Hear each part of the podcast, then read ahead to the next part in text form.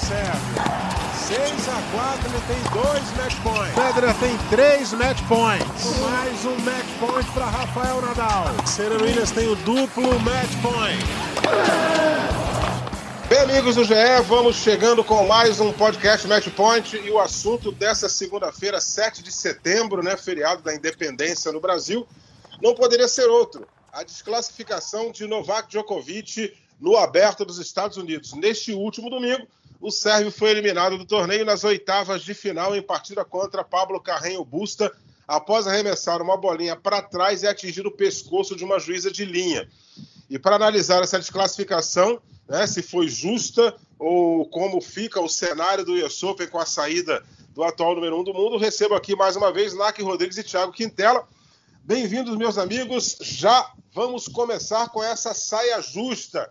Nark, foi justa a desclassificação de Novak Djokovic? Seja bem-vindo.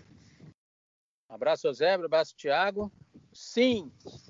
Que nem aquele programa antigo de televisão. Sim! Sim ou não? Sim! E comenta aí, Nark. Fala aí, YouTube. Eu acho que ali a regra é para todos. Obviamente, isso não é fora de questão. Ele não teve a intenção de acertar a juíza de linha, obviamente, mas foi imprudente. E aí, quando você é imprudente, você assume o risco de alguma coisa dar errada. Então, e deu errado. Dessa vez deu errado, uma força, vamos dizer assim, relativa, tá aí no pescoço. E eu estava assistindo, o Eusébio estava na transmissão, até falou. Ela estava com as mãos para trás, ou seja, ela não teve nem oportunidade de se defender. Então, acontece, e aí, ok. Está desclassificado e pronto. A regra pune a ação e não a intenção. Aí é quando o árbitro entra, o supervisor entra, ele vai ali discutir com a árbitro o que, que achou, o que, que não achou. Ah, mas a ação foi essa e foi desclassificado.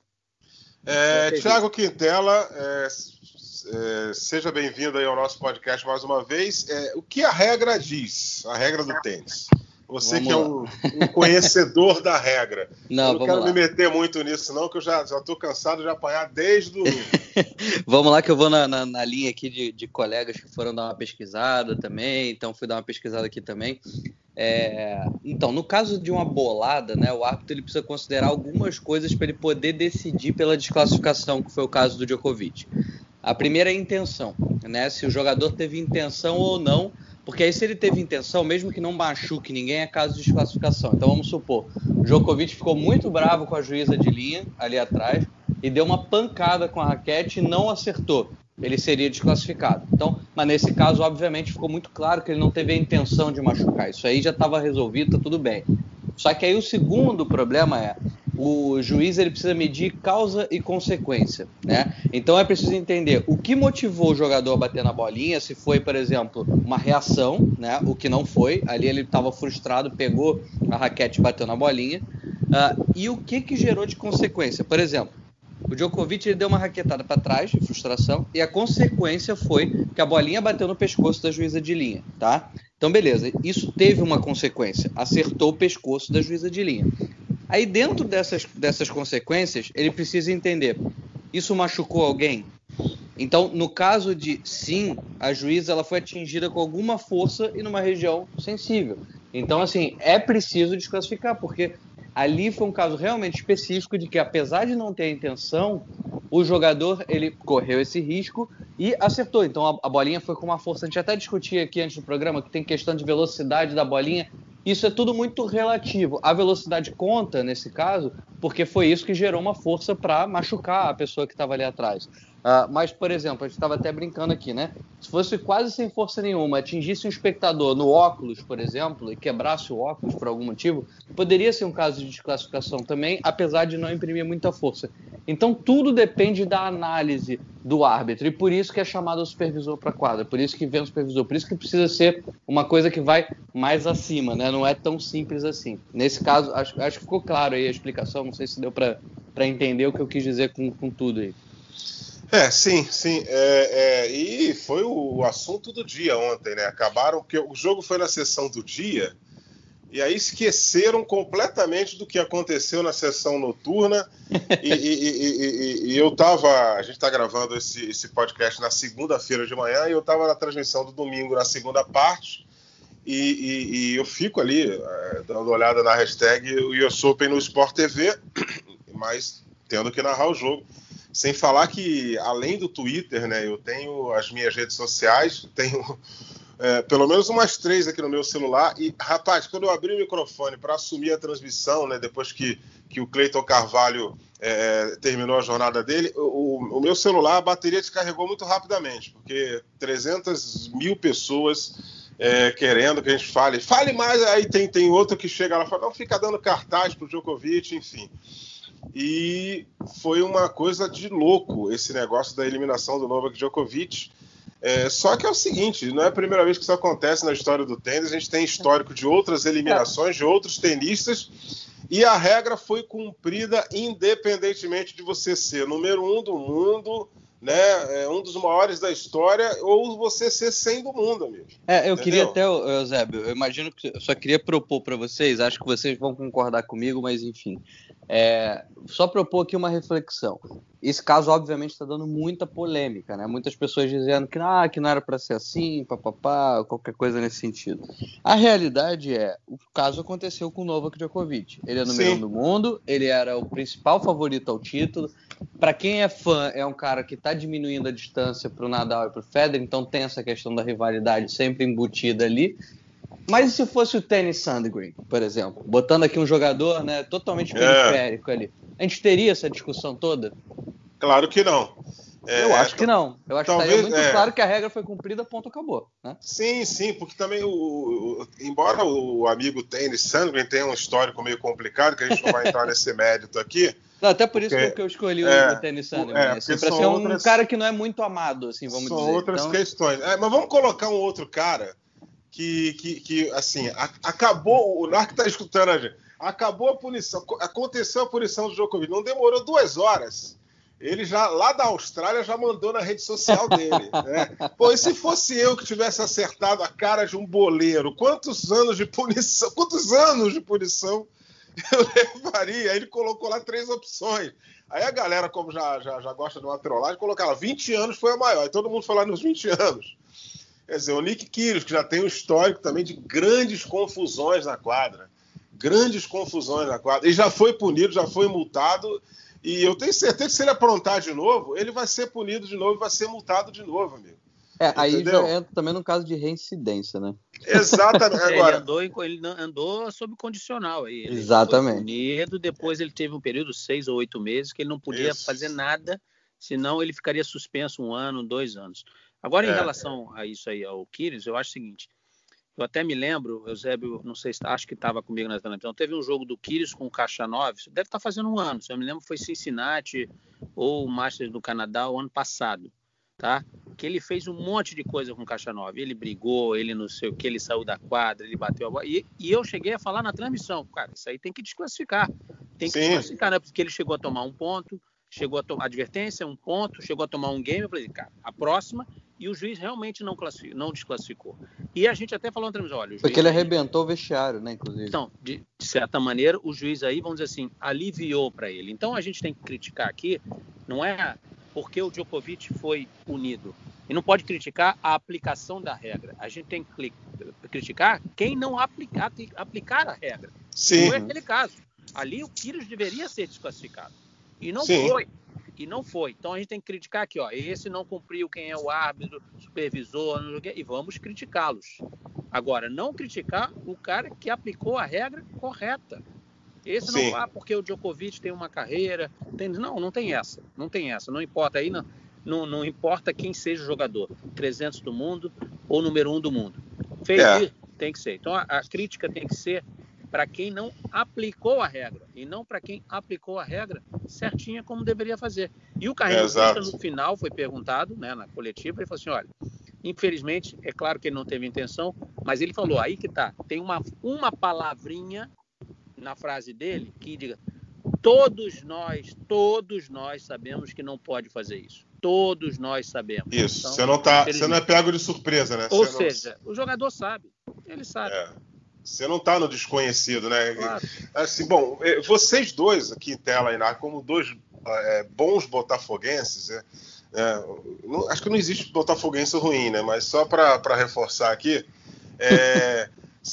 Vocês, como dois bons botafoguenses, vocês devem ter aqueles receios que botafoguense tem, né? Botafoguense não passa debaixo de escada, meu amigo, entendeu?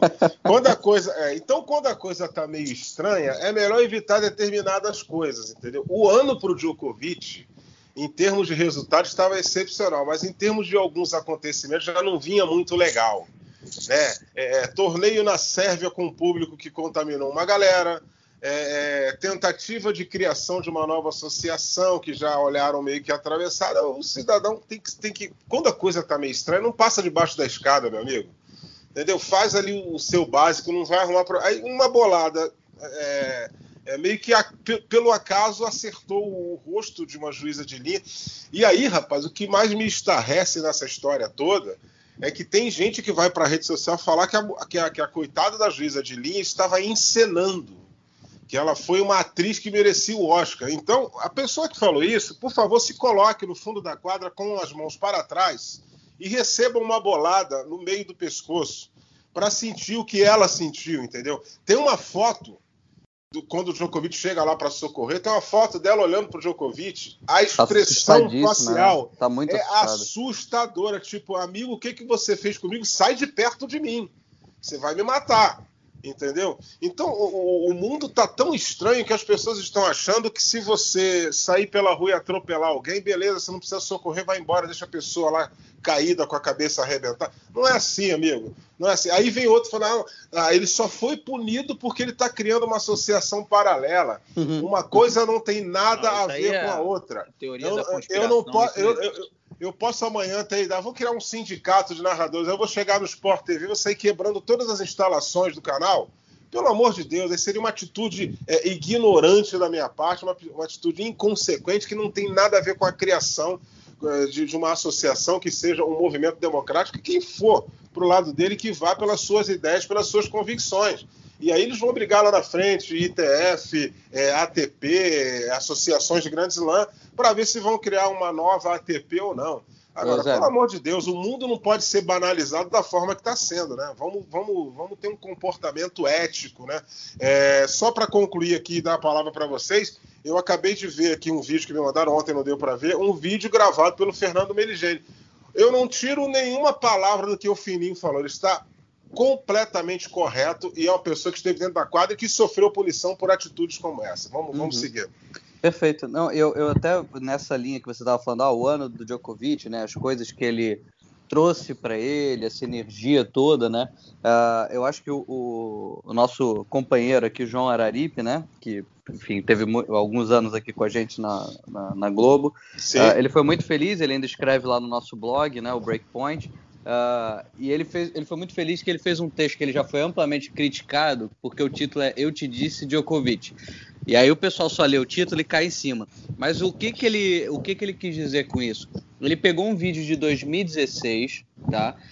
De uma coletiva de imprensa do Djokovic no ATP Finals, exatamente, em que o jornalista critica o Djokovic pelas atitudes de tacar raquete, de isolar bolinha, essas coisas, e fala assim, pô, você não teme que isso possa gerar alguma consequência?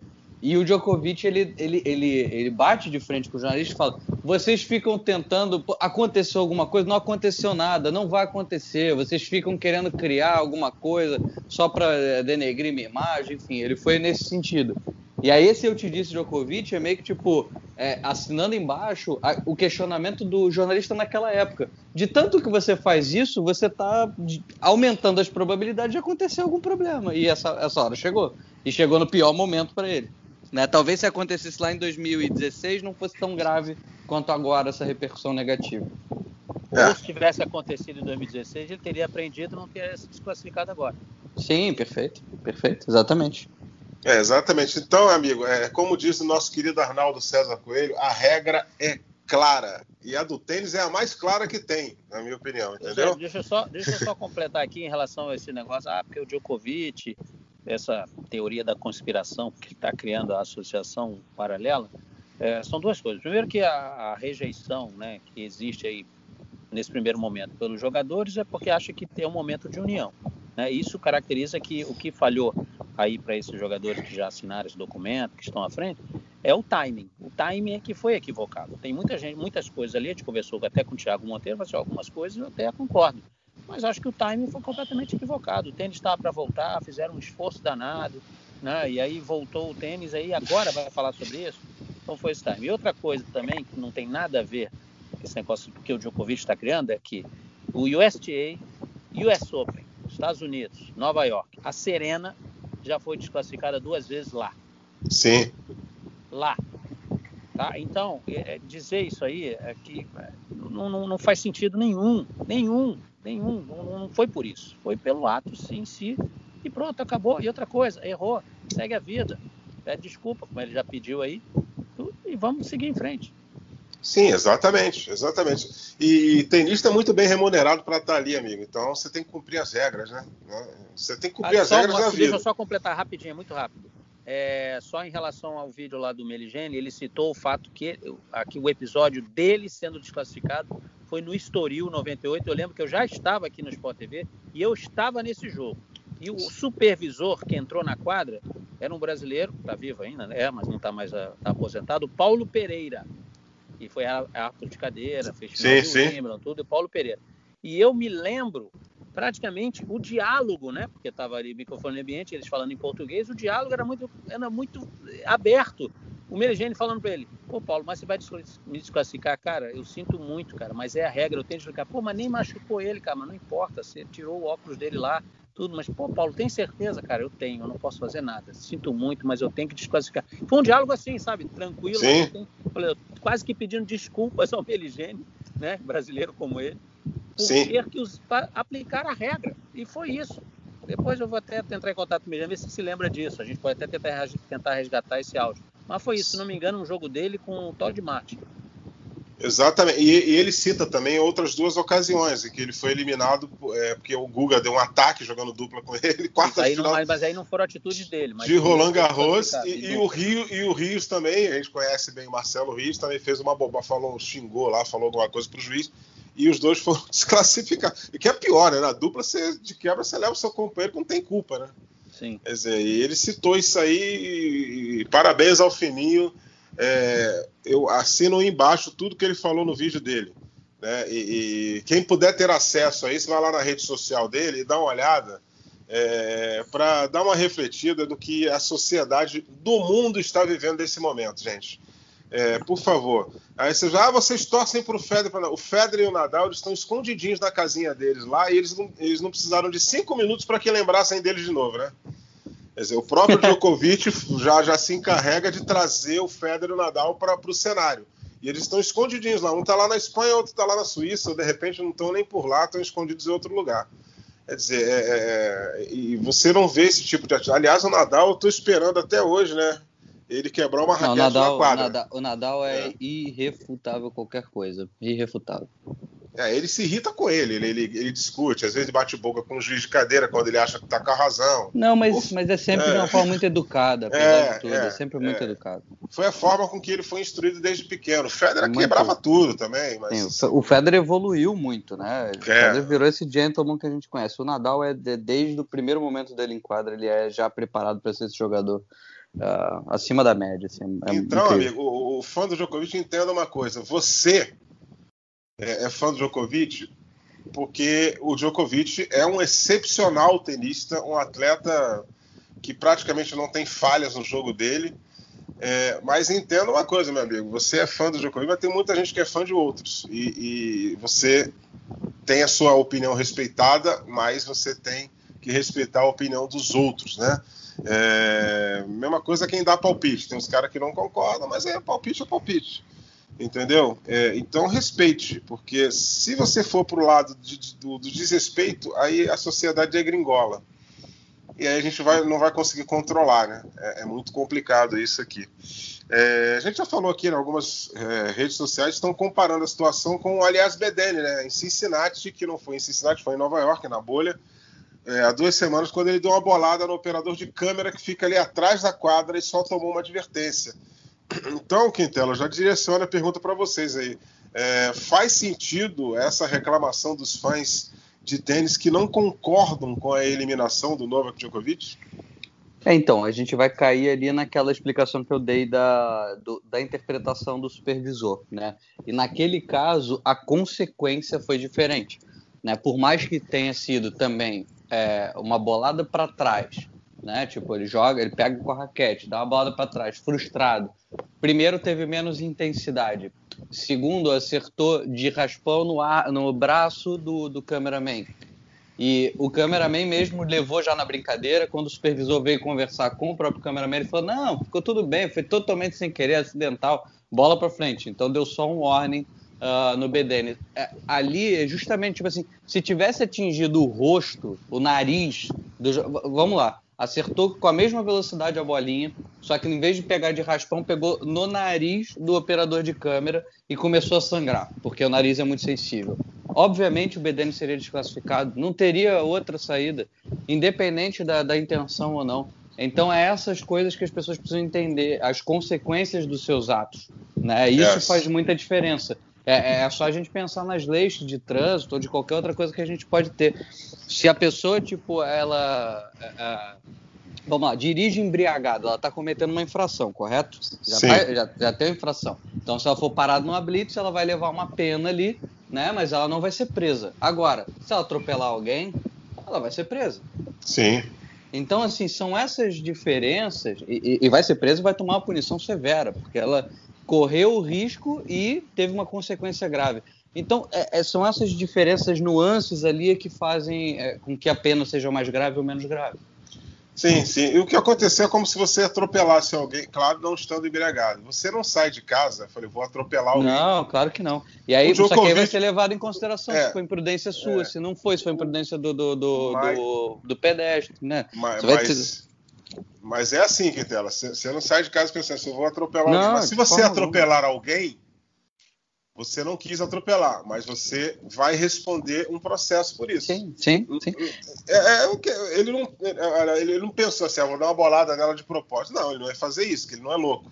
Não, entendeu? De forma nenhuma. Ele não teve intenção nenhuma, isso está muito claro que ele não teve intenção. Mas como a regra diz que você tem que ser desclassificado, ou seja, a mesma coisa, você não vai querer atropelar ninguém de propósito, mas como a justiça diz que se você atropelar alguém, você vai responder um processo, vai ter que registrar a ocorrência.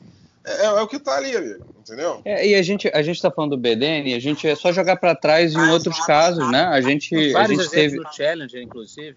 Sim. Ele jogar aqui a Copa Davis, aqui em Criciúma também. Ele já tinha acontecido num Challenger, ele arremessou a raquete para trás, acertou no juiz de linha. Uhum. A moça caiu no susto, tudo, foi desclassificado na hora. Não, e até no principal, a gente tem o Shapovalov na Copa Davis, né, que a gente falou aqui antes de entrar no programa, que ele dá uma bolada no rosto do juiz de cadeira, tipo, né, acertou o olho do cara, óbvio que ele foi desclassificado e aí, ainda tomou uma punição. Falando na consequência. Então, primeira coisa, foi desclassificado. Tá? Bom, desclassificado. Segunda, ele pagou multa e foi suspenso 3 meses. Sim, de tanta força. O Djokovic não vai ser suspenso. Sim. Não vai ser suspenso. Eu não lembro... Deve pagar uma multa. Só em relação ao Zé, porque também nas redes sociais o pessoal achou, quer dizer, se bem que para o Djokovic isso é ridículo, né? Ele perder a pontuação e perder a premiação é muito pesado, não. Isso é bom lembrar o seguinte, o tipo de punição é padrão. Se isso acontecesse, por exemplo, num Challenger, o jogador vai perder a pontuação e os pontos, e a pontuação e a premiação do Challenger. E agora, no US Open, vai perder do torneio que ele está jogando. Sim, da fase que ele estava. Exatamente. Então acaba sendo proporcional. Se é num torneio grande, vai perder mais. Se é um torneio menor, vai perder menos. Mas isso vai. E também tem a multa. A multa também é proporcional. Você ser desclassificado num Challenger, você vai ganhar tanto. Ser desclassificado num Grand Slam, a multa é maior. Exatamente. Também é assim que funciona. Então, as pessoas precisam entender isso, né? Eu fico impressionado que tem gente que acompanha tênis há tanto tempo e dá a impressão que está vendo um jogo de tênis pela primeira vez, né? Ou seja, a regra está aí já há muito tempo para ser cumprida. Cara. Não é perseguição de Djokovic, não. A gente podia estar falando aqui do Federer. Né? Sim. E a gente podia estar falando aqui do Nadal. Seria a mesmíssima coisa. A mesmíssima coisa. Eu lembro que a última vez que o Federer detonou uma raquete em Miami, eu desci a lenha nele. Né? Desci a lenha nele. Na hora eu falei, isso é feio. Isso aí não é um exemplo de um número 1 do mundo. Você não pode fazer isso. Entendeu? A regra de você não pode destruir a raquete por mais que você tenha raiva, e a primeira coisa quando você tem raiva é o que você tem na mão, você joga longe. Mas não é para fazer, entendeu? Não é pra fazer. Então as pessoas precisam entender isso, né? E não ficar gerando aí a consequência do ódio, né? É muito complicado esse tipo de coisa. Né? E então a gente segue aqui, né, com a saída do número 1 da chave principal, temos certeza de um campeão inédito do Aberto dos Estados Unidos, hein? Que coisa, rapaz, que coisa. Vocês acham quem é que está pintando aí como principais nomes postulantes ao título? Podemos ter uma grande zebra, Nark Rodrigues, Thiago Quintela? A minha zebra já foi eliminada, né? A minha também. Mas eu não apostei nele para ganhar o torneio, para chegar nas quartas, não sei o quê, mas ele já saiu na terceira rodada, que foi, era o Krajinovic. Olha, mas desses que estão aí, cara, eu acho que está bastante equilibrado, bastante equilibrado. Tem gente que está chegando sem fazer barulho, né? Tem gente que está vindo realmente impressionando pela maneira que está jogando, né? Tem gente que você não esperava nada menos do que ele está fazendo. Então, é difícil apostar num aí, viu? Tá bem difícil, vai ser palpite mesmo. O problema agora, acho que o Thiago fala, é que a pressão passou para o time, né? Entendeu? Mesmo assim, eu acho que é uma pressão tranquila, Zé. Eu acho que é uma pressão. Você tem a chave de cabeça aí, o adversário dele em quartas. Eu preciso abrir aqui porque eu não lembro nada. O Tim joga hoje, segunda-feira. Sim, a gente tá gravando na segunda, então virou hoje. Joga hoje.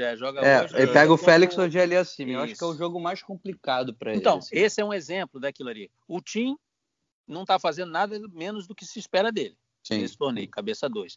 E hoje ali acima não, tá impressionando pelo jeito que está jogando, uma intensidade batendo muito na bola. Aliás, vale até a gente ressaltar aqui que jogo do Thiago Monteiro contra o Ogier Assimi. Uma pena o smash que ele falha no tie-break ali, que ele perdeu a cabeça ali naquele momento e acabou perdendo o set ali, porque ele empataria o jogo e levaria para o quinto, que foi um jogaço do Thiago Monteiro. Jogou bem mesmo. E mostrando aí também que, olha, realmente ele pegou um adversário duríssimo, que está mostrando um desempenho acima da média. Eu acho que não vai ser vida fácil aí para o Dominic Thiem, não. Eu acho que vai ser um jogo bem complicado para ele. O Shapovalov avançou, né? Mas eu tenho que lembrar o cruzamento dele de quartas de final. O Shapovalov vem jogando muito bem esse torneio. Então, o Shapovalov, ele também está na chave de dupla. O Shapovalov ele enfrentaria... Exatamente, ele enfrentaria o Djokovic. Então, o Shapovalov seria aquela carta já quase fora do baralho. Então, aqui, ó, vamos facilitar. Muito razoável. Facilitar. Na parte de cima, Carreno Busta contra Shapovalov e Tjoric contra Zverev. Final. Esse confronto aí vai ser de arrepiar, amigo.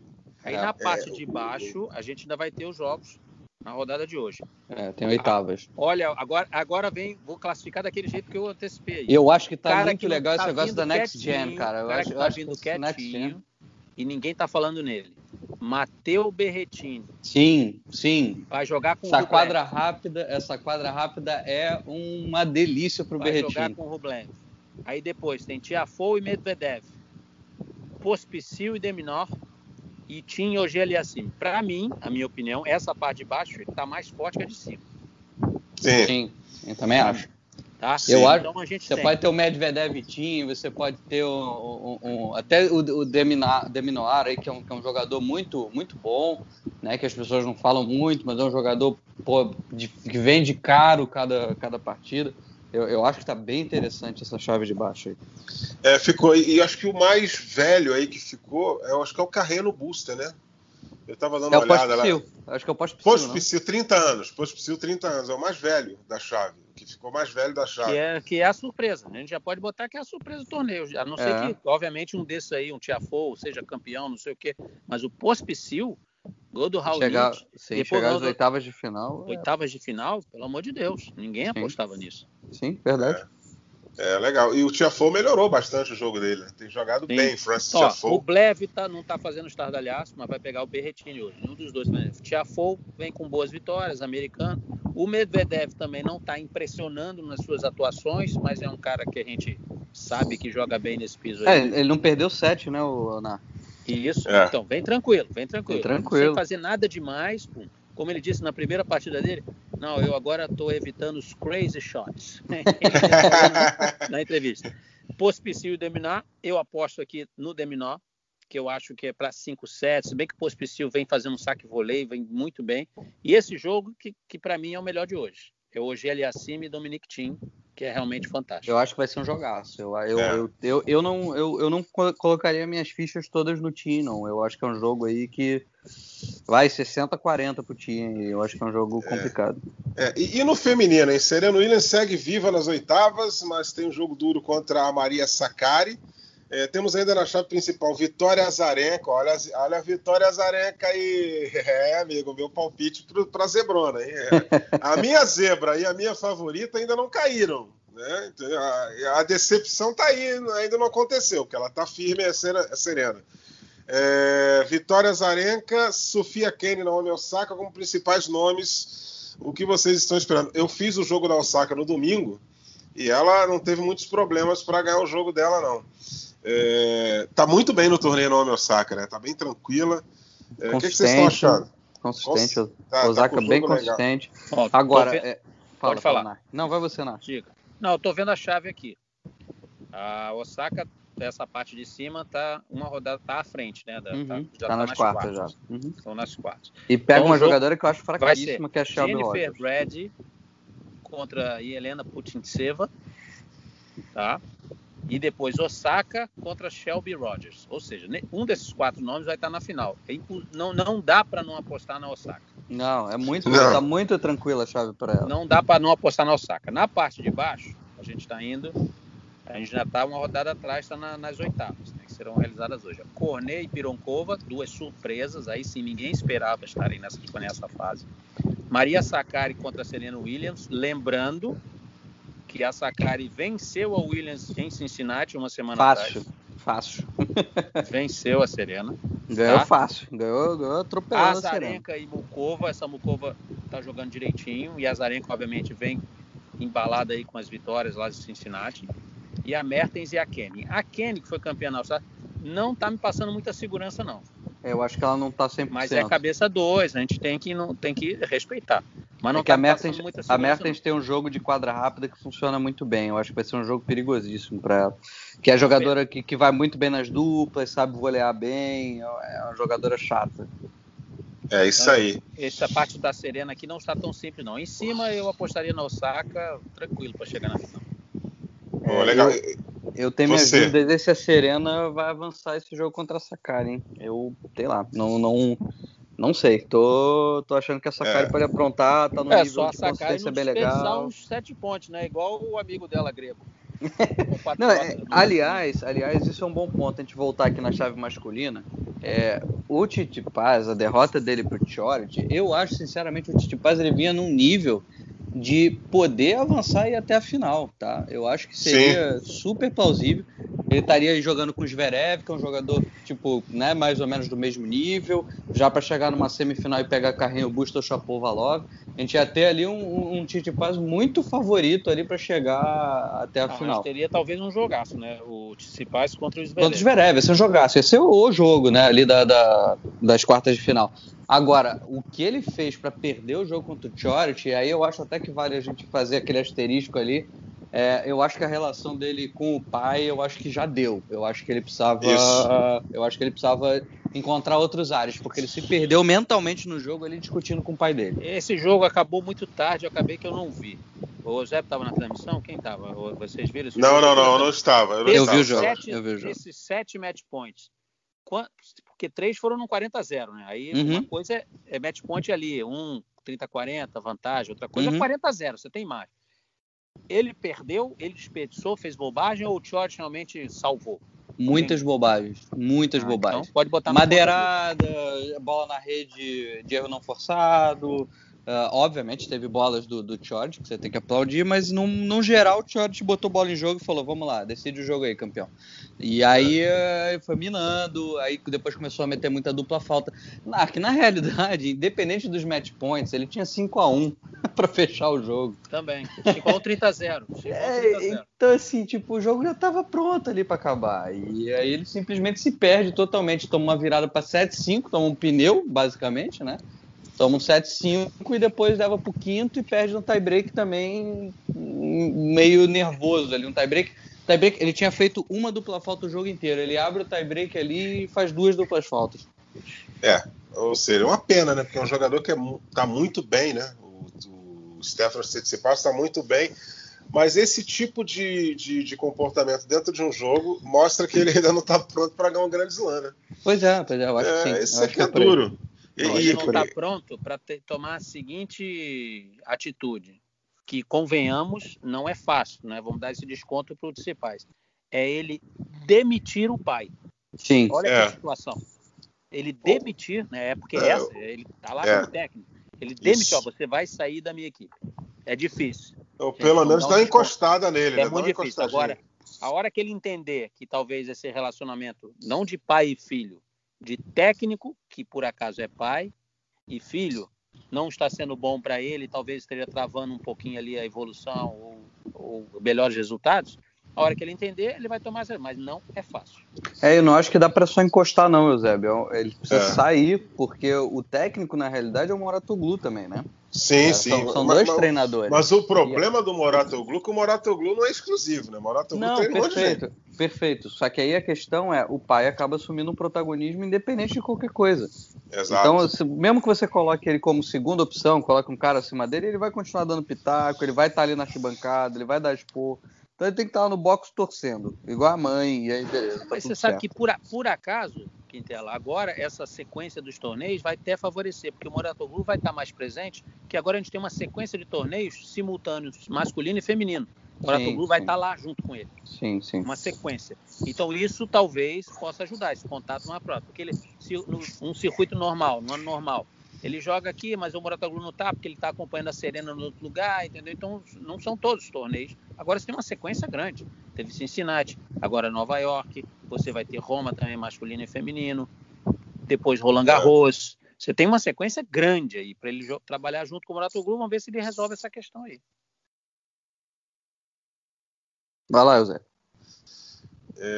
E as coisas estão indo tranquilamente. O que é que houve aí? Algum problema técnico, meninos? Não, vamos nessa. Eu vi um barulho meio... Um barulho meio estranho. O pai do Zverev está meio que fora do cenário também por questão da pandemia, né? Você vê como é que o Zverev está indo, né? Está indo bem. Nada contra o pai. Vocês que são pais aí, que são treinadores de tênis, por favor, não me ataquem, não. Entendeu? Mas olha, hora... aliás... Aí eu vou falar o contrário agora. A mãe do Shapovalov está tendo um comportamento excelente. Você olha para ela, ela só ajuda. Ela passa uma tranquilidade muito grande para o Shapovalov, a mãe dele. Está ali sempre quietinha. A gente falando do Zverev aqui, vale lembrar que ele teve aquele início de trabalho, ainda tá, não dá para dizer que foi isso ou não foi, mas ele tem um início de trabalho com o Davi Ferrer, né? Muito Davi bom. Ferrer não está com ele no US Open, mas ele parece ali estar jogando um jogo um pouco menos... sem grandes variações para cima ou para baixo, tentando ficar um pouco mais consistente no jogo, ainda fazendo muitas duplas faltas, mas já um pouquinho menos. Não sei até quando o Ferrer passou ali alguma coisa diferente para ele, mas vai lembrar aí que tem um início de trabalho também para os Zverev, né? É isso aí. Bom, gente, e nas duplas, né? Ainda nessa segunda-feira teremos aí o Bruno Soares, né, representando o Brasil na chave masculina, e a Luisa Stefani no feminino, ambos atuando pela fase de quartas de final. E o que a gente já pode dizer dessa campanha do Bruno e da Luísa aí no US Open? Fábio Senac.